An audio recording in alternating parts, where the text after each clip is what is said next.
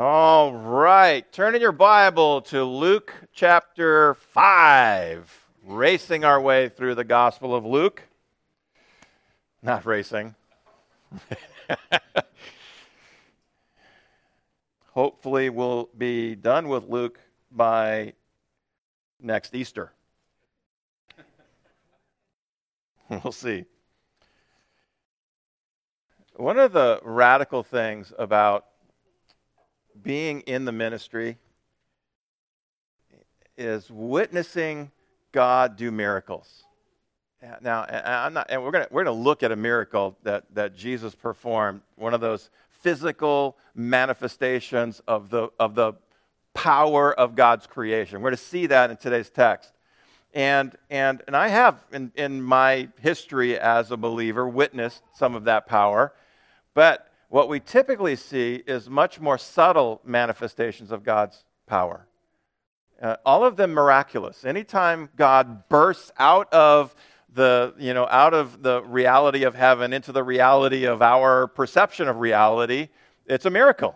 And we see that in so many different ways. We see that in you know people coming to a knowledge of Christ that's a miracle in their understanding of God's word that's a miracle in the, the, the transformation of lives and relationships and marriages and families and, and, and whatever including real you know physical miracles like healings and, and different things like that. You know God works miracles.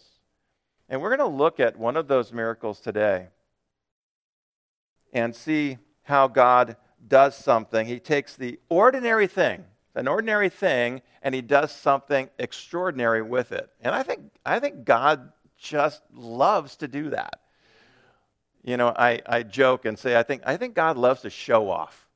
You know, not in the way we do, but just the manifestation of his glory and his power and his majesty and his grace and his mercy. He just loves to show off. And we're going to see him do that today. So let's pray and then we'll get into our text. Heavenly Father, we do come before you and we thank you, Lord. We come, Lord, bringing whatever junk we've been carrying around all week. And Lord, I know there's a lot of it, Lord, and some of it is so heavy. Lord, I pray, Lord, that you would either help us to lay it down, Lord, that we might be able to sit and to rest, or Lord, that you would increase our strength, that we'd be able to bear it with even greater strength. Lord, we thank you for your grace, your mercy, your love. We pray, Lord God, you, you want to speak to us here today. I believe that. That there is something you want to say to every person in this room, every person watching online, and any person who ever watch or listen to this message. You have something you want to say to them right now. But Lord, we have to have spiritual ears to hear it. And so we pray right now, Holy Spirit, you would open our ears to hear. And I pray for myself, Lord God, that you would open my ears to hear what you would say to me. Either things that you need to say to Rick or that you want to say through Rick. Lord, I give it all to you now in Jesus' name. Amen. Title of this morning's message is A Story to Follow. Jesus is continuing his earthly ministry, and that's what we're going to see going on you know, throughout the Gospel of Luke. We're going to see him doing many different things, teaching, working miracles, just lots of stuff going on. There'll be a whole series of these things. We're going to focus on, on one account today. And we're going to pick it up, chapter 5, verse 1. So it was, as the multitude pressed about him to hear the word of God. You could actually insert there to hear Jesus, but the word of God is what it says that he stood by the lake of Gennesaret and saw two boats standing by the lake, but the fishermen had gone from them and were washing their nets. Jesus' message and ministry, right from the very beginning, was to come and to speak about and to teach about and to preach about the kingdom of God. You see that all throughout. Everything that Jesus did either built upon or pointed to the kingdom of God, including his miracles and all the different things that he did. All of it was centered around the kingdom of God until he went to the cross to make a way for people to get into the kingdom of God. All of his ministry was about that, about making a way for people to get into the kingdom of God. And he spent three years teaching them about it so that when he died for their sins, he died for our sins, that he, they would understand, we would understand what it was all about, what the cross was all about. Without an understanding of the kingdom of God, then we don't really understand what the cross is about. And so he spent all that time. That's why studying the gospel is so important to us, because it teaches us about God, teaches us about the kingdom of God, so that we understand the need for the cross. And by understanding the need for the cross, we understand the need, our need to go to the cross ourselves and to receive from Christ what he offers to us there. Lake Gennesaret, also known as the Sea of Galilee or the Sea of Tiberias. We see that term being used interchangeably. As he's standing there, there's a multitude of people around. Anytime you see that term multitude, you typically read thousands. You know, that typically when they're using that term, you're talking about thousands. Imagine that. Jesus is hanging out at the beach, and there are thousands of people that are there to hear from this carpenter from Nazareth. Jesus went where he was able to tell the story of the kingdom of God. That's so important for us to understand that, that God is writing a story, right? We, I've been saying that all through this series. God is writing a story, the story of Jesus Christ in whose life? Rick's life? Well, yes, Rick's life, but not just my life, in your life. That we need to take God's word and make it personal that, that while the story, he is the subject, he is the star, he is the main focus, that the story that God is writing in my life is about him, though I'm a character in that story, and ultimately God would call me to be a storyteller, to tell the story that God is writing. And Jesus would go wherever the multitudes would gather to me, you know, and I was having a conversation with Randy about this before the service. To me, this is one of the attractions of social media to me. You know, you can, you can love it or hate it, but that's where the multitudes are. And so, is there a way to tell the story of Jesus Christ on social media? Absolutely, there is. And that we ought to be using every every channel, every vehicle that there is, so that we can communicate the message of Jesus Christ in a way that glorifies God, blesses others, and grows our faith, so that the message of Jesus Christ can get as far and wide as it possibly can. You know, we're living in a different world, right? I was commenting, you know, Randy and I, you know, we're, he's, he's old, but I'm not quite so old. we're really close in age. We were born into a world that used rotary phones and had three, count them, three TV channels. That was the world we were born into. You know, the youth here in the room have no clue what I'm talking about.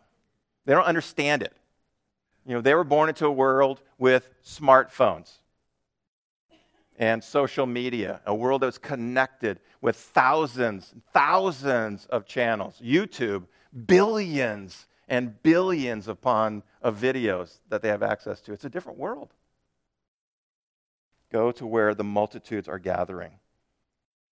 Verse 3 Then he, Jesus, got into one of the boats, which was Simon's, and asked him to put out a little from the land, and he sat down and taught the multitudes from the boat. Simon, also known as Peter, um, Jesus actually gave him the name, the, the, I don't know if you call it a nickname, but the other name of Peter. Um, we see that in Mark 3.16.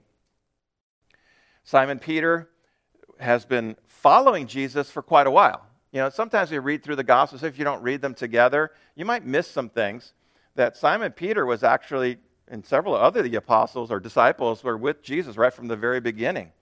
Uh, in John 1, verse 40, it says this One of the two who had heard John, John the Baptist, speak and followed him was Andrew, Simon Peter's brother. He first found his own brother Simon and said to him, We have found the Messiah, which is translated the Christ, and he brought him to Jesus. Even before Jesus was baptized, you know, he, the, the, uh, Andrew was connected with John the Baptist, who was preaching about the Messiah. And then Andrew was there when, when John said, Look, behold, the Lamb of God who takes away the sins of the world. And then shortly after that, Jesus received the baptism. The Holy Spirit came upon him. God, my beloved Son, whom I'm well pleased. And then Andrew says, Whoa, whoa, we found the Messiah. Goes and finds Peter, brings him, and Peter has been connected to Jesus in some way. Now, we don't know all the details of how the relationship evolved, but Peter and Jesus are acquainted. And so they're standing on the beach, and, and Jesus getting crowded off into the water, you would imagine, by these thousands of people. And so he gets Peter to take him out a little ways from the shore so that he can have a pulpit to preach, continue to teach the multitudes, the thousands that are gathered there on the beach. Jesus adapted his technique to the circumstances. And that is a, a, another thing I just, want to, I just want to touch on for just a second. This is an important principle for the church because the church has a nasty habit of getting religious. And they, and they develop these patterns of behavior that they use, and then they say, okay, this is how church is done. Now, I think what we need to remember the story of Jesus, the gospel of Jesus Christ is changeless. Truth is changeless, it never changes. The message never changes. But the technique that we use to communicate the message does, must change. It has to change.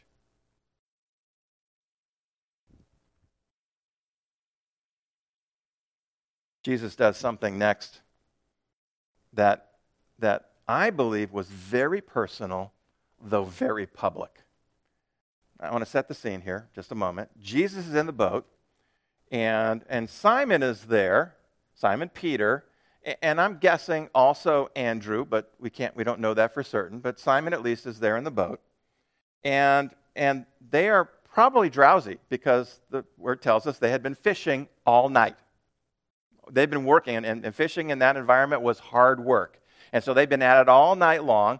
And then they came in and they were cleaning their nets, cleaning and mending their nets. They were tired. You can imagine.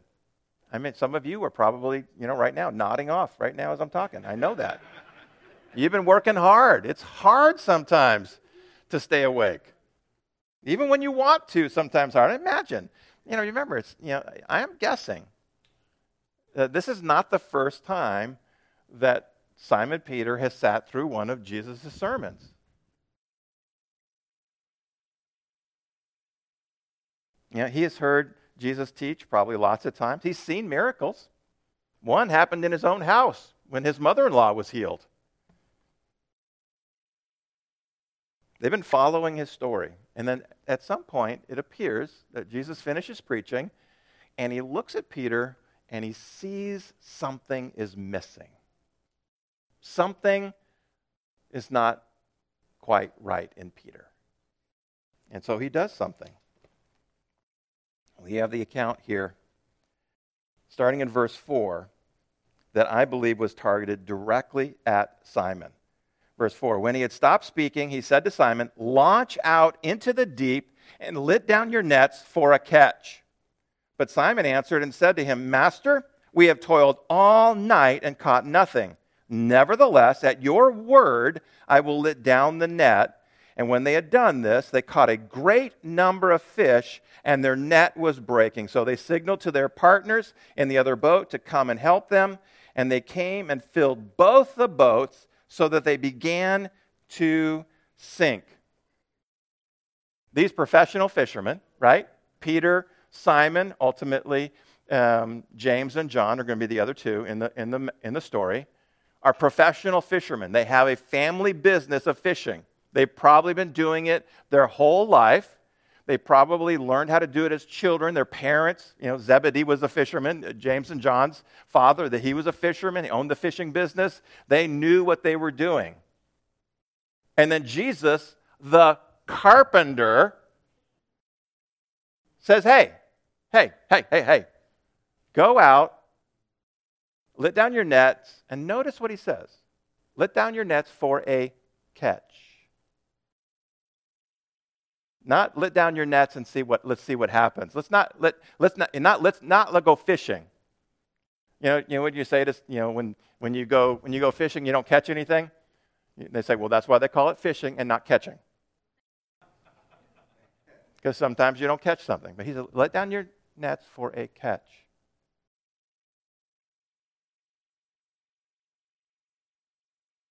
Huge haul of fish. Their nets are breaking. And, and, and we got to, again, picture ourselves in the scene. The multitudes are pro- probably still on the beach. And not very much time has passed, so they're still hanging out, and, and the boat is not so far out that they can't see what's going on. They're close enough that they can call to their partners who are still on the beach and get them to come out and help. This huge haul of fish. And what happened? How did this happen? You know, I, I've heard all kinds of stupid things people say about what this, you know, what happened here. You know, Jesus just looked out and he could see a school of fish. Uh, if Jesus could see it, so could Peter, and Peter wouldn't objected to actually going out and doing it. Yeah, I, have been tuna fishing a few times. You know, I have stories. We're not going to tell those stories right now. But every now and then, you'll be on the boat and you'll see you'll see the tuna, what they call boiling, and they're just out there, and they, have you know a, a, school of tuna have found a school of bait fish, and they just start going after it, and they and they're churning up the water around around those bait fish. And the, captain of the boat, you know, somebody will say, you know, oh, over there, and they and so they take the boat over there because you take the boat over there, throw your bait out, and you catch tuna. That's not what was going on here. One of the things they tell us here in this in the context here is fishing during the daytime. That's not when they fished. They fished at night. And so, so Peter is, you know, is, is responding to Jesus telling him to do something that in Peter's mind was ultimately a waste of time. Jesus called Peter to an act of faith and obedience. And in my opinion, Peter responded with one of them. He responded with obedience. I am not convinced that any in any imagination that he believed. He believed in Jesus, believed that Jesus was master. He called him that, master. But I don't believe that he believed that it was going to do any good. And in a raw manifestation of the power of God's creation, Jesus brought the fish to the net. Now, people often focus on the miraculous catch as the point of the miracle. They apply it to evangelism.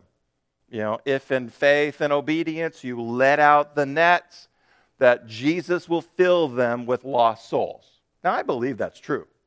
I believe we need to respond in faith and obedience, and if we let out the net, Jesus will be the one that fills it. It won't be us. But I don't believe that's the point of this miracle.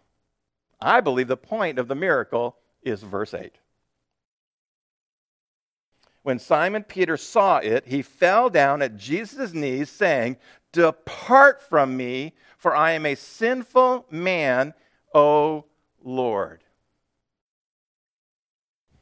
As I was preparing and meditating on this, you know, I, I just kind of, I, I again reminded myself of Simon Peter's relationship with Jesus. He knew Jesus. He had been around when Jesus worked other miracles, lots of other miracles. Healings and casting out demons and, and all these different things that Jesus did. Healing lepers. Yeah, we're going to see, get that next week, but he was doing it before then too. Healing people that could not be healed. And so, what was so special about this miracle that it had this effect on Peter. Why was this miracle special to him? I believe it's because Peter was a professional fisherman. And this hit him right in his point of strength. That in Peter's life, he did not need God to catch fish. He did it all by himself. Brothers and sisters, all of us have something we think we're good enough without God. And so God, through the Son, burst into his reality in a way that convinced him that God was far greater than his puny strength in that area. When Peter let down those nets, I'm convinced that he did not believe that it would result in anything. He had fished all night long in the time when you should catch fish and caught nothing, which, by the way, I believe also was another miracle that God kept his nets empty all night on purpose. That's a, an aside. I have no evidence for that. I just, I just believe that. He did not believe that they would be any good. And, brothers and sisters, especially if you've been involved in ministry at any length and any amount, there are times when we go about the work of the ministry not convinced that it's going to do any good. We just let down the nets. And God, in His amazing grace, fills them anyways. That blows me away. You know, we, we talk about, you know, if, there, if you don't have faith, nothing's going to happen. Uh, no, God does stuff anyways because He is God and does what He wants to do. He doesn't need our faith. Now, things seem to work better when we operate in faith. But obedi- obedience comes first. Sometimes faith follows obedience, right? And would you anybody agree to that? Sometimes it takes obedience before faith comes. So I tell people, you know, I, I'm not sure I believe. I don't care. Do it anyway. Do what's right.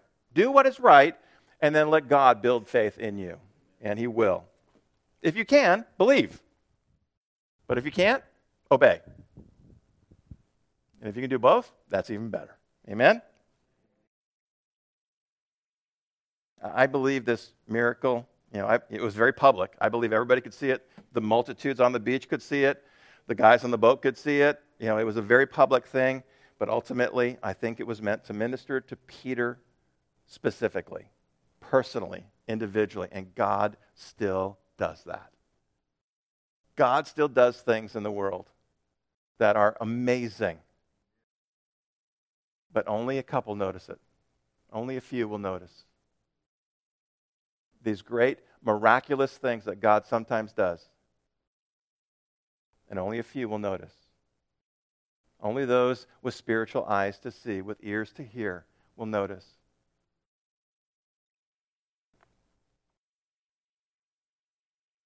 Three things I want you to see from Peter's response.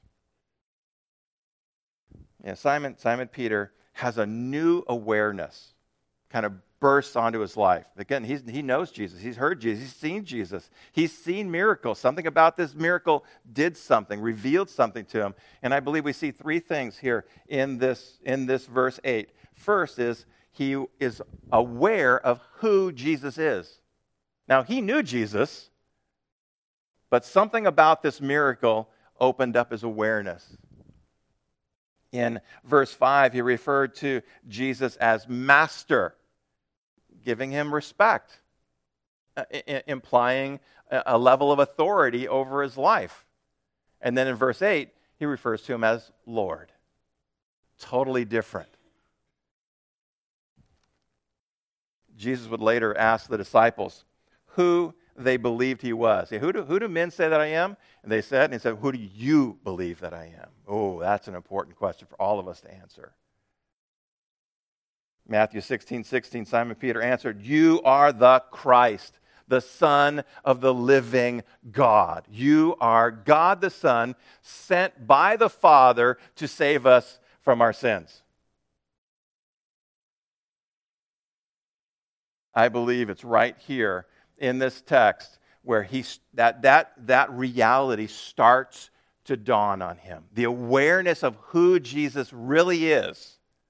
That he's not just a great teacher, he's not just a miracle worker, he's not just a prophet. No, there's more to him than that. And that is, he is God the Son, sent to save humanity.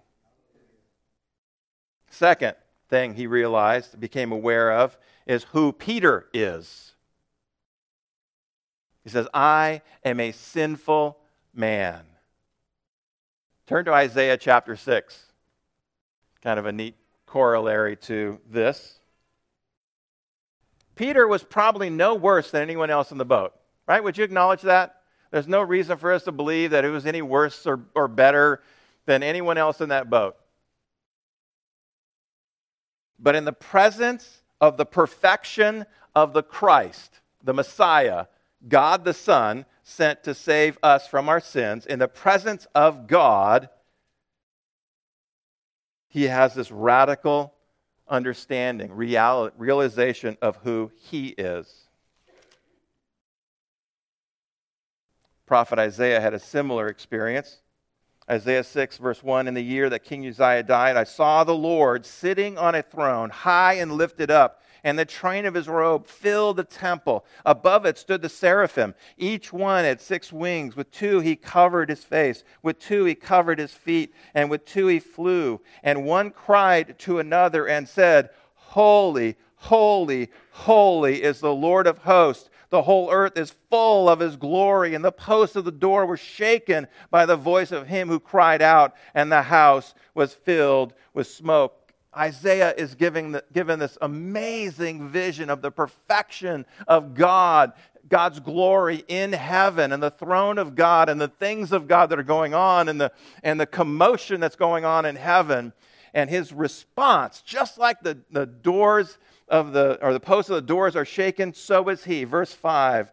And I, so I said, Woe is me, for I am undone, because I am a man of unclean lips, and I dwell in the midst of a people of unclean lips, for my eyes have seen the King, the Lord of hosts. He sees the glory of God, and he recognizes how unglorious he is.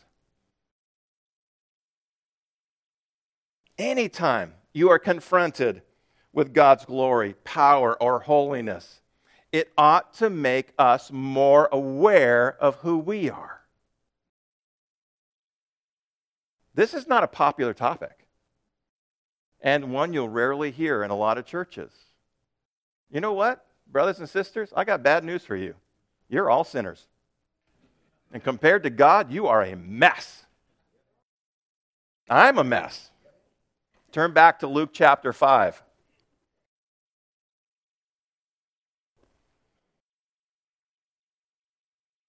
The third thing that Peter became aware of after coming to this realization you know what? I'm a mess. I, I am, I am not like you, Jesus. And you, and you need to depart from me. You need to get away from me because I, I am too messed, messed up to be around you. Third thing that Peter became aware of is Christ's mission. None of, none of the disciples ever really fully grasped the mission of Christ. As you study through the Gospels, you'll see that none of them really got it. You know, right up to the very end, they're, they're, they're asking Jesus questions about things that, you know, that, you know, the, you know like, who's going to be the greatest in the kingdom? Dude, you guys are just not getting it at all. I'm sure Jesus said dude at least once. What Simon believed, not that he necessarily understood what Christ's mission was, but what he perceived, what he believed, is that he was in no way able to walk with Jesus along that mission. That he and Jesus could not be on the same path. Peter's saying, I'm too messed up to walk this path with you. I'm too messed up. I am too broken to go where you're going. And so Peter or Simon says, Simon Peter says, Depart from me. Depart from me. Which, just so you know, is a prayer that God will never answer. Or I could say another way the answer that he will give you will always be no. As a believer in Jesus Christ, if you're a believer in Jesus Christ, You can tell God to depart from you all day long, and the answer will always be no. No matter how bad you are, no matter how messed up you are, no matter how far you wander from Him, if you are a believer in Jesus Christ, He will never depart from you. Over the years, I've talked with people regularly who believed that they were too broken to be useful to God. God can't use me because of this. God can't use me because of that, because of my experience, because of my past, because of my attitude, blah, blah, blah, blah, blah. What Jesus tells Simon next is powerful to me. It is important for all of us to understand. Verse 9 For he, he and all who were with him were astonished at the catch of fish which they had taken. Now, the all who were with him uh, probably included Simon and James and John. Now, there may have been others in the boat as well. We just don't know that for certain how many crew members were on these boats. They weren't really big, but they may have had a couple other guys on each boat. We don't know that for sure. But at least those four guys were present. Verse 10, he says this. And, and, so also were James and John, the sons of Zebedee, who were partners with Simon. And Jesus said to Simon, Do not be afraid. From now on, you will catch men elsewhere. On the other gospel says, You will be a fisher of men. Saying, Simon, as messed up as you are, I have a use for you. I want to use you. In God's kingdom, there are no useless people, just people who won't let God use them. Let me say it again. In God's kingdom, there are no useless people, only people who won't let God use them. Peter thought he was useless to the mission of Christ. Jesus took Peter right from where he was. He, he didn't say to Peter, here, here, here's the deal, Peter. I got this amazing plan for your life. And so here's, you know, I want you to go to seminary. You know, I want you to, you know, work, you know, for a few years as an intern, you know, in a church, and then maybe go do a mission thing over here, and then I'll use you. No, he said, I'll, I'll take you dirty, smelly fishermen, and I'm going to use you to catch men.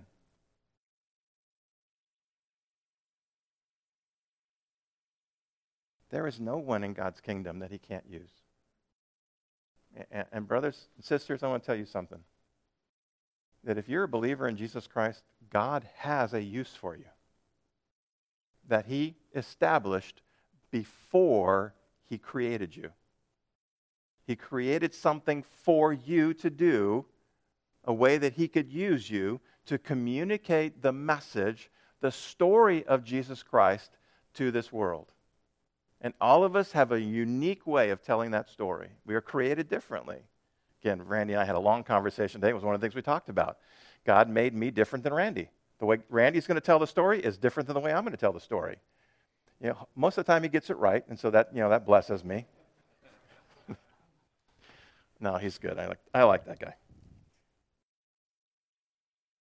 Jesus came teaching about the kingdom of God, telling the story of God and his infinite love and grace and mercy and hope and peace and all of the things that God offers us. He came and told that story through his son and through his messengers.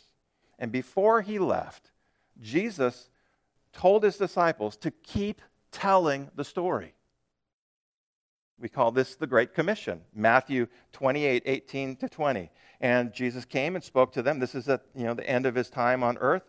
All authority has been given to me in heaven and on earth. Go, therefore, and make disciples. Tell the story, convincingly tell the story of all the nations, baptizing them, bring them to a place of, of response, baptizing them in the name of the Father and of the Son and of the Holy Spirit, teaching them, take them and disciple them, teaching them to observe all things that I have commanded you. And lo, I am with you always, even to the end of the age. Amen. Keep telling the story. Yeah, there are three great moments in the life of every believer. Three. Or should be three great moments. There aren't always, but three great moments in the life of every believer. The first one we all share, and that is conversion. At some point, if you're a believer in Jesus Christ, at some point, God broke into your reality, supernaturally broke into your reality, and communicated to you in such a way that you believed that what the Bible says about Jesus is true, what the Bible says that he did on your behalf is true, that he died for your sin so that you could spend all of eternity in heaven with God.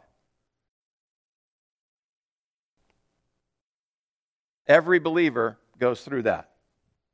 It's a moment when they decided to let Jesus be Lord, Savior, to accept his sacrifice, to repent of their sins. There's a second great moment in the life of a believer, and that's the moment of consecration.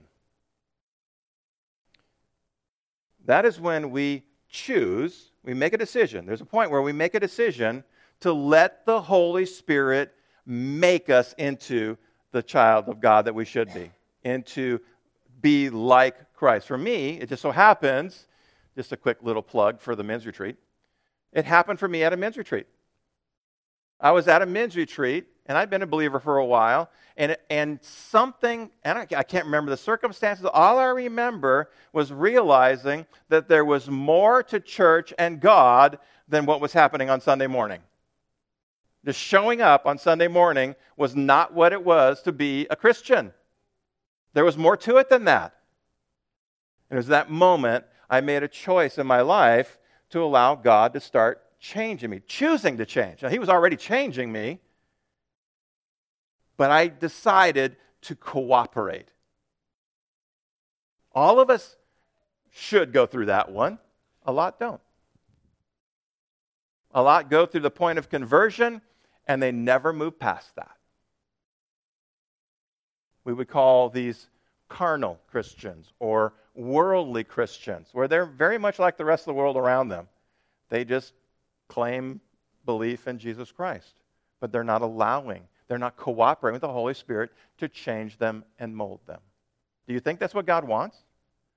He commands it. Be like my son Jesus, right? He says that, doesn't Be holy, for I am holy. He has a desire for us to be consecrated, to be set apart as holy unto God. Doesn't mean we're perfect, but it means we're being conformed and changed into the person of Jesus Christ. And all of our acts, all of our thoughts, all of our behaviors, all of our attitudes all of those things ought to be changing. For some people, this happens right after conversion.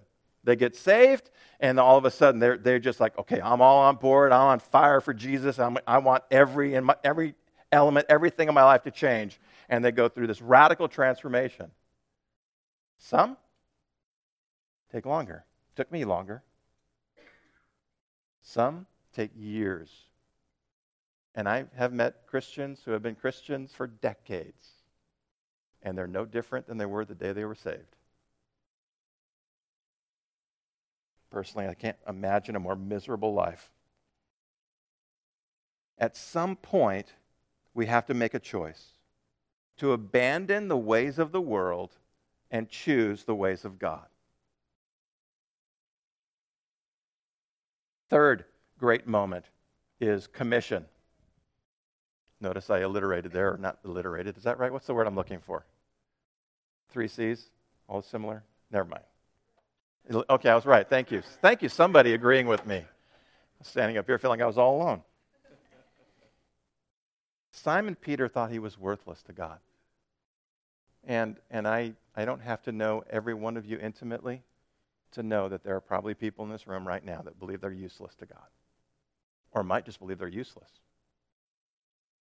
God has never created a useless human, ever. Not once, not ever. Every person he has ever created was created on purpose with a purpose. And it is a glorious purpose that he's created you for. Peter thought, you, I am too messed up. I am too broken. Jesus, you can't use me. But Jesus knew better than that. Jesus knew about the book of Acts. He knew what was going to happen in Acts chapter 2 when Peter stood up on the day of Pentecost and preached what we often refer to as the first sermon in the church. The church was born on the day of Pentecost, and he stands up and preaches to the people that gather around, and 3,000 people are saved. Can you say hallelujah to that? Come on, preach it. He knew that Peter would go on to be one of the, the founding representatives or members of the church and would cause it to spread throughout the world. He would be the one that would op- ultimately open the door to the Gentiles, to, to us non Jews. Though Paul was the one that ultimately ministered to them, Peter was the very first one. He was the one that would write two of some, some of the most powerful letters in the New Testament. Not only that, but he influenced the writing of the Gospel of Mark. Jesus knew that. And he knows your future. You can say to me all day long, I am useless to God. And I'm going to say, How do you know that? What do you know that God doesn't know? Because the God that I love and serve and loves me knows better than that. He knows why He made you, He knows what He made you for. Jesus looks around the church and does not see useless sinners like Peter thought he was. But he does see unused saints. I think that ought to be a word of conviction for some. For some of you, you know you're here for a reason. You know why you're here. And you've not stood up and said, Here I am, Lord, send me. And I think that ought to be a word of conviction to us. We ought to allow that word to settle in and say, what, what, do you, what would you have me do, Lord? And when I, when I first started getting involved in service, I, I, I can't tell you why I did it, but I had a, a sense in my spirit I just needed to offer myself to God. And the only way I could figure out how to do that was to offer myself to the church and go to the church and say, okay, here I am. Use me wherever you want it was really a bad decision on my part because they put me in some really bad places. They weren't bad, but they were hard. I don't like it to be hard in my life. It's supposed to be easy when I'm serving Jesus. Yeah, sure. God has a place for you. And, you know, it doesn't have to be in the church. You know, we, we talk about the church because it's an organized place where we can do it and we can, we, can, we can help you along the way, but you can serve God anywhere. Jesus saved you so that you could be with him forever. That's his desire. He wants you to be with him forever. But also so that you could join him in his mission on this earth.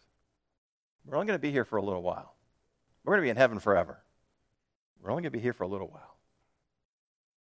we need to take every advantage that we have, every moment we have, every opportunity we have to be used by God to serve him to continue to communicate his message to the world around us and invite others into his Father's kingdom. In 1 John 2, it says this, verses 5 and 6 Whoever keeps his word, truly the love of God is perfected in him. By this we know that we are in him. He who says he abides in him ought himself to also to walk just as he walked. You need to walk in the footsteps of Jesus. If we, if we take that literally, how did Jesus behave while he walked on this earth? Well, there are certain things he did. What was the main thing that Jesus did? He taught the kingdom of God to others and helped them understand how to get into it. And the same thing is true for all of us. That doesn't mean you ought to be preachers. There's only room for one of us up here right now. But you can be a minister of the gospel of Jesus Christ wherever God puts you. Wherever you are is where you are. It's where He would have you to serve Him, where He wants to use you. Though there may be some practical things you could do in the church or in other ministries around, you're called to minister the gospel wherever you go, to tell His story wherever you go. You should be telling His story, to walk just as, as He walked. Jesus came to tell that story. And then Jesus commissioned us to walk as he walked. to tell the story of Christ in the world. The miraculous catch and this conversation between Jesus and Simon Peter impacts everyone. Verse 11, and then we're going to close. So when they had brought their boats to land, they forsook all and followed him. Again, put yourself into the account. They're out there on the water, uh, this huge catch of fish, so big that it just, just blows them away. There's so many fish that it threatens to, to capsize both boats, fills them to overflowing. They come in, and they're so blown away by all of this, they walk away from it all. Two boatloads of fish. The family business of fishing and everything else, they walk away from it because they caught a vision. They were invited into the work of Christ. They caught the vision of what it was that Jesus was hoping to accomplish, at least some degree of it. And they knew they couldn't be what they were and be what God said they could be. They saw that something had to go. And in the case of these four fishermen, everything had to go. Now, now, yeah, I'm not going to stand up here and say, if you want to love Jesus, you got to forsake everything, sell everything you have, give it to the church. Make your checks out to Rick Lancaster. no.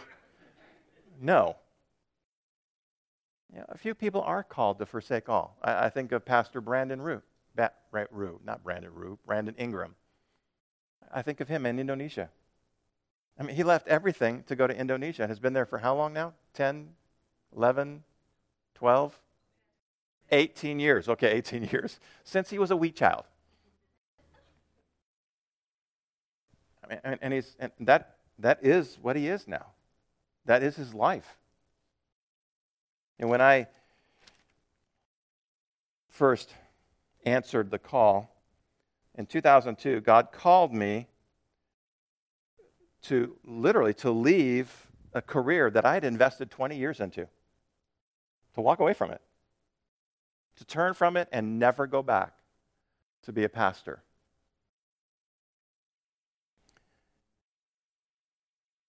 And, and the fascinating thing, you got to remember, I loved what I did. I loved working. I loved the job I had. I loved the industry I was in. I loved the people I was working with. But when the call came, it was so irresistible. I couldn't, re- I, I couldn't resist it. And when, I, and when I turned and followed, I never felt a drawback. I never felt like I, I had abandoned something. I forsook that for something that ultimately God has proven to me over and over and over again was infinitely better than what I had. God will never call you into something worse. It'll be something different, but if it's what He calls you into, it's always better.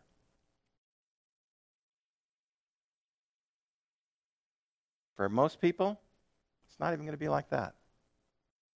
God may not call you out of anything, He may call you into whatever it is you're doing to bring His message in. He may call you to be a, a, a missionary nurse, a, a Give me another profession. A, a policeman. We got a policeman in the back. You know, managing a retail outlet.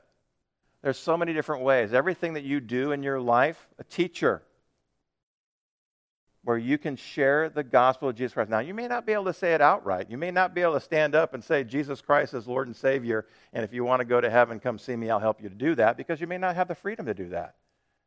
But you can communicate the gospel in the way that you live your life the words that you use, the gentleness of your heart, the humility, the graciousness, the mercy, the truth that you try to bring into it.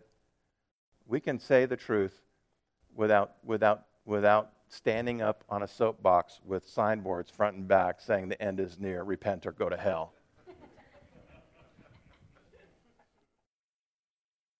once, you, once you make that choice to follow Jesus, to truly follow him, to recognize that God has commissioned you for something. whatever it is, wherever you are, He's commissioned you for something. And once you make that determination and you start down that path, you will realize that there is no other life that you can live. You know, I've, I've often, I've had, you know, I've gone through a thought experiment on a number of occasions in my life. What if? What if I couldn't be a pastor anymore? Let me tell you, it gets dark really fast in my life. I can't see it. I can't imagine it. Now, if God were to change something in my life so I couldn't do it, I know that He would open up some other door. But right this moment, I don't see it.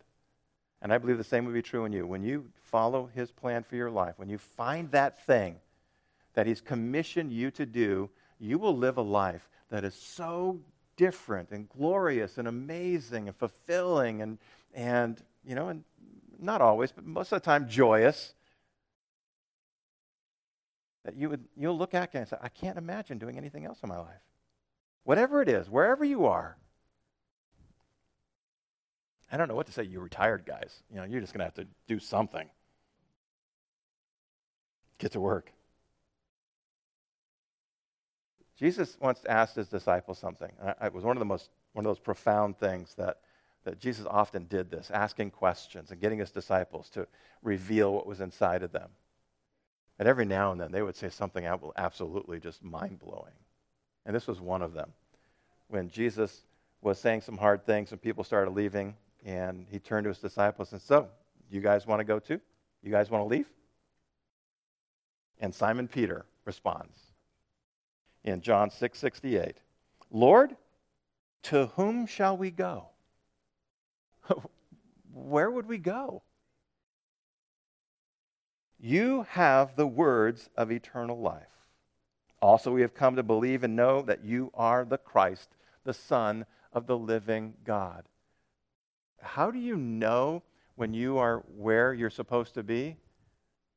When the idea of leaving brings that response. Uh, where would I go? What else would I do? God is writing a story in your life. You're going to hear me say it over and over again the story of Jesus. Your mission in this world is to tell that story in the way that God created you to tell it, not the way I tell it. God created me to tell the story the way I tell it. He created Tia to tell a different story. He created, I got to stop naming people, sorry. He created each of us to tell the story our way. And we got to discover what that way is. How you do it isn't based on how God made you. God, God took Simon Peter, a fisherman, and said, I will make you a fisher of men whatever your thing is, whatever you're doing, God called you to tell Jesus' story there. You do it through your words, you do it through your relationships, you do it through your attitudes, you do it through your behaviors, you do it through, your, you do it through every element of your life. You're telling Jesus' story to the world. And you know, and people look at me and say, "Well, I, I, I don't know how to do that." Right? I mean, I mean, somebody acknowledge that, that that's not always easy to do. Right? I don't get it all the time. I don't see it different circumstances come up in my life, and I just don't know how to live Jesus like in that circumstance. Well, one of the best ways I've found to learn how to tell his story, to live out that story, is to be in community with other people telling Jesus' story. You know, we talk about this all the time. You, if you want to know how to live this life, this Christian life, you need to be around other people who are living a Christian life. You know, you know, we, you know, we talk about ccfv.life, and, and, and, and I would encourage you to make it a regular part of your life just to spend time going through what that thing is filled with stuff to connect you to the life of the church. That's what it's there for. To, you that's why I say ccfv.life, because we want you to engage with the life of the church. Why? So that we can claim, you know, 27 people showed up at the prayer meeting. No. Because when we engage in the life of the church, we experience more of the life of Christ. We have more life in us. And if you, if you do that, I promise you, you know, people that engage in the life of the church, you, you be around them and, you, and you'll sense their joy. But you get around people that, especially people that are involved in service and they're not engaging in the life of the church, man, they are miserable to be around. There's only like one of those in the whole church. So to, we'll be praying for Andy tomorrow. he's fine. no, we'll wait till the board meeting, then we'll do it. The life of the church is so important, brothers and sisters, and I'm 15 seconds from being out of time. Get connected. There's something mysterious that happens when the people of God show up together. The Holy Spirit fills us with life. And so many things in this world are draining us of life. I mean, would you acknowledge that? Yeah, that, that sometimes life gets drained out of us. It's, it's a natural process. It happens to just about everybody. It just being around the world drains us of spiritual life. And you need something that fills it up. And, and, and, I, and I, as much as I love having you here on Sunday mornings, that's not enough. You need more than that. And again, I don't say that just so we'll fill up all of our events. Yeah, I don't care. Well, I do care, but if you show up, we're doing them anyway. We're going to keep doing them. And we had an amazing prayer time last Sunday. Had a, a decent number of people showed up. We've had times where it's relatively small, four. You know what? I'm going to keep doing them. You know why? Because I experience the presence of God. I experience the life of Christ. I experience the Holy Spirit moving in me. And I'm, I am, I'll, I'll be the first to admit, I'm a selfish guy. I want all God I can get. That's why I want more of you there, because the more of you there, the more God I get. And you get more God too. So it's like a you know, mutually beneficial. Okay, I got to finish.